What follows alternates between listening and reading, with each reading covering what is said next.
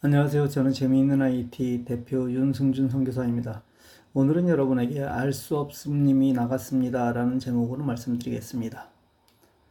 살면서 안타까운 때가 있습니다. 모든 사람이 알 만한 내용도 있지만 아는 사람만은 안타까움이 있는데 그게 카톡 단체방에서 알 수 없음님이 나갔습니다를 접했을 경우입니다. 카카오톡은 문자 그대로 국민 메신저입니다. 해외에 사는 모든 이들도 한국인이라면 반드시 사용하는 최고의 소통 방법이기 때문입니다. 그리고 여기에 남겨진 기록은 정말 소중한 것입니다. 누군가와 다시는 나눌 수 없는 소중한 기록이고 때로는 분쟁의 증거가 되는 정말 중요한 기록이기도 합니다.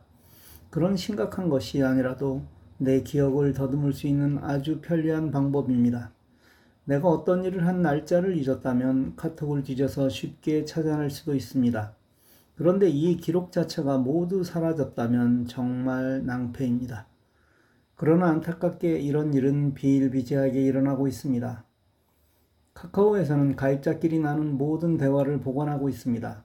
사진이나 동영상의 경우는 크기가 매우 커서 일정 기간만 보관하고 삭제하지만 대화는 텍스트이기에 아주 적은 데이터를 사용하므로 내가 지우지 않는 한 끝까지 보관합니다.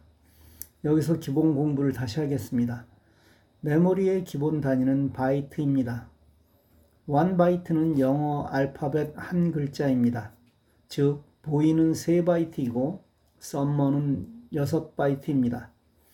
아시겠지만 이 바이트가 1024개 모인 것을 킬로라고 하고, 키로가 1024개이면 메가, 기가, 테라 이렇게 표시합니다. 그런데 한글은 한 글자가 무조건 2바이트입니다. 가도 2바이트이고 닭도 2바이트입니다. 따라서 한글 100자를 썼다면 기껏해야 200바이트밖에는 되지 않습니다. 그러나 사진 한 장은 대부분 3메가바이트 이상입니다. 한글로 글을 쓴다면 대략 150만 자 이상을 쓸 수 있으니 비교되죠.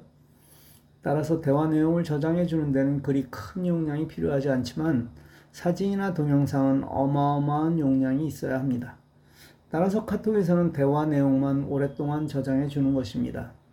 이해하시죠? 그런데 이 내용이 모두 지워지는 경우가 있습니다. 대표적인 경우가 카톡을 새로 설치했을 때입니다. 이 새로 설치한다는 말에 주목하셔야 합니다. 모두에 말씀드린 대로 카톡은 거의 모든 한국 사람이 사용하고 있는 앱입니다. 그런데도 새로 설치하는 경우는 많습니다. 카톡에서 탈퇴했다가 다시 설치한다던가 스마트폰의 분실로 새 스마트폰에 설치할 때도 마찬가지입니다. 대표적인 경우는 새 스마트폰으로 바꿀 경우입니다. 한국은 잘 모르지만 미국에서 스마트폰을 바꾸는 경우 대부분 대리점을 이용합니다. 이때 내가 사용하던 앱은 구 스마트폰에서 새 스마트폰으로 그대로 옮겨주지만 안타깝게 카톡의 대화 내용은 옮겨주지 않습니다. 지금까지 나는 대화 내용을 보관하려면 반드시 내가 대화 내용 백업을 실행해야만 합니다. 이건 간단합니다. 톱니바퀴, 설정, 채팅, 대화 내용 백업. 여기에 임시 패스워드만 넣으면 됩니다. 그런데 이 작업을 하지 않으면 지금까지 대화 내용은 물론 단체방에서 알 수 없음님이 나갔습니다. 라는 메시지가 나오면서 나가게 되는 것입니다. 물론 단체방에서 다시 불러주면 가입은 되지만 여러분이 일반적으로 사용하는 단체방에서는 지금까지 나눈 모든 데이터는 완전히 사라진 뒤입니다. 개인과의 대화도 모두 사라집니다. 새 스마트폰의 카톡을 열면 아이디 혹은 전화번호와 함께 패스워드를 넣게 되어 있습니다. 그리고 백업된 대화 내용을 복원하겠냐 하고 물어봅니다. 이때 예를 누르면 보관된 내용을 가져오는 것입니다. 물론 이 경우 사진이나 동영상은 없습니다. 그러나 사진이나 동영상은 이미 내 갤러리에 들어가 있기에 걱정하실 필요는 없습니다. 여러분이 새 스마트폰으로 바꾸신다고요? 주위에 누가 스마트폰 교체를 하신다면 반드시 이 대화 내용 백업을 알려주셔야 합니다.